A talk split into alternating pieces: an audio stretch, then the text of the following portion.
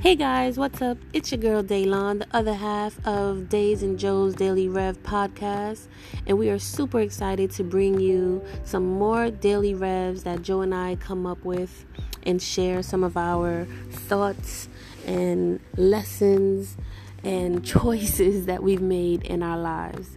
I really hope that you guys get a lot of benefit from listening to this. You guys get a lot of value, and I hope you guys are tapped in, tuned in, and turned on to what we have to say and that it resonates with your life.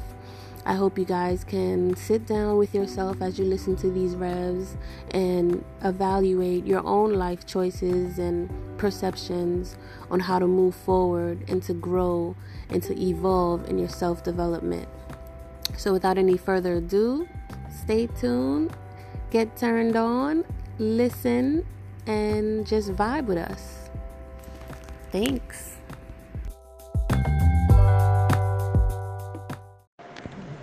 Daily Rev, October 3rd. Are you an, an, an avoider or an engager? You know, once upon a time, I would say across the board, I was like an engager. Well, that's not actually true because we always avoid something. But generally speaking, I was much more of an engager.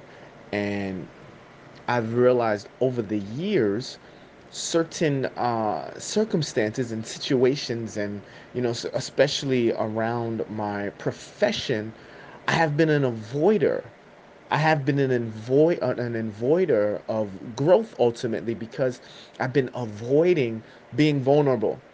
And what began to happen was a distance started to be created between where I currently am and where I want to be. And as the stories in my head and everything continued to build, that distance became a wall. And as fear continued to grow and my avoiding continued, I realized that I didn't forget about the goals and aspirations I had. It's just that I built such a distance between me and that that that thing that I need to stop avoiding, right? And the focus became on the fear of what it is I was avoiding. But it comes down to just taking action, even if it's small action, to slowly get yourself to that point of breaking down that wall and all the scary things you put there and closing that gap so that you can actually realize that what you were afraid of, you're most likely not afraid of. And I'm sure we've experienced that from you know, different experiences in our lives of, you know, for guys, I know walking across the room and having to approach that pretty girl and asking her to dance or her name or whatever it is. It's like you're so afraid, and then when you do it and then she's receptive, it's like, what was I fronting for? you know, you have to take that action, you know, instead of avoiding, you have to be that engager because once you become an engager, you realize your fears were never supposed to be feared in the first place and that whatever it is you were concerned about, you actually have the capacity to overcome and to achieve. Daily Rev, October 3rd. The power of now. I realize in my life, anxiety and depression is driving me rugged. And I'm about sick and tired of thinking of what I've done, thinking of what I've have, and thinking of what's to come or where I want to be and all that shit really is starting to not matter to me anymore. I could care less. Not care less as in I don't want the best for myself, of course, but care less about trying to really try to make it happen. If I believe that I deserve something, deserve to be somewhere, I need to know, and I do know that I will get it. And I have to just leave it at that and let the universe and God meet me halfway. I'll put in some of the work, but I'm not going to be stressing about it, thinking about it. It's going to be a thought to manifest one time, and then I'm going to release it out and not worry about it. I realized a lot of things that I've asked for has come to me. Maybe not at the time that I asked for it, but when it landed on my lap, I knew exactly that I remembered that I asked for it. I may not have even needed it anymore, but it came to me. Because whatever that I deserve comes to me, regardless. And sometimes it comes to me in a more grandiose style than I could ever imagine for myself. And I'm super grateful. And sometimes things come to me and they're not quite how I imagined them. But now I'm realizing I need to enjoy it anyway. I wasn't specific. Maybe next time I'll be more specific. But specificity really just adds more limitations to what it could possibly be.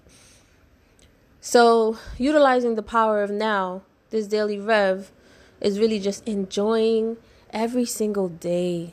No matter what I'm doing, who I'm doing it with, I am just enjoying it and I just want to enjoy and have fun. I forgot how to have fun just from working, grinding, doing so much. And then I, I'm part of this group where we talk about having an imposter syndrome. And I see myself having just that. You know, li- like downplaying my accomplishments, downplaying the greatness within me, downplaying the light that's within me. And I'm about done because I know my worth. I know what I am. And whatever I'm manifesting, it has to come to me because I deserve it.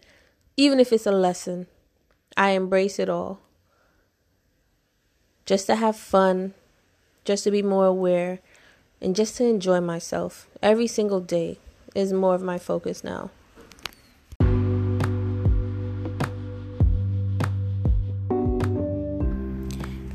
That's it for this episode, guys. I really hope you guys received some great, valuable information and you resonated with this information that we're sharing with you guys. Look, I'm super excited and grateful that we've actually completed so many revs, and I want to keep this going because it brings a lot of um, clarity to me, even as I'm doing them every day, sharing them with you. So, Please, please, please send us some messages if you would like to communicate with us. Let us know what you think. Let us know if any of these are resonating with you and you guys are experiencing the same kind of lessons and uh, perspectives that we have.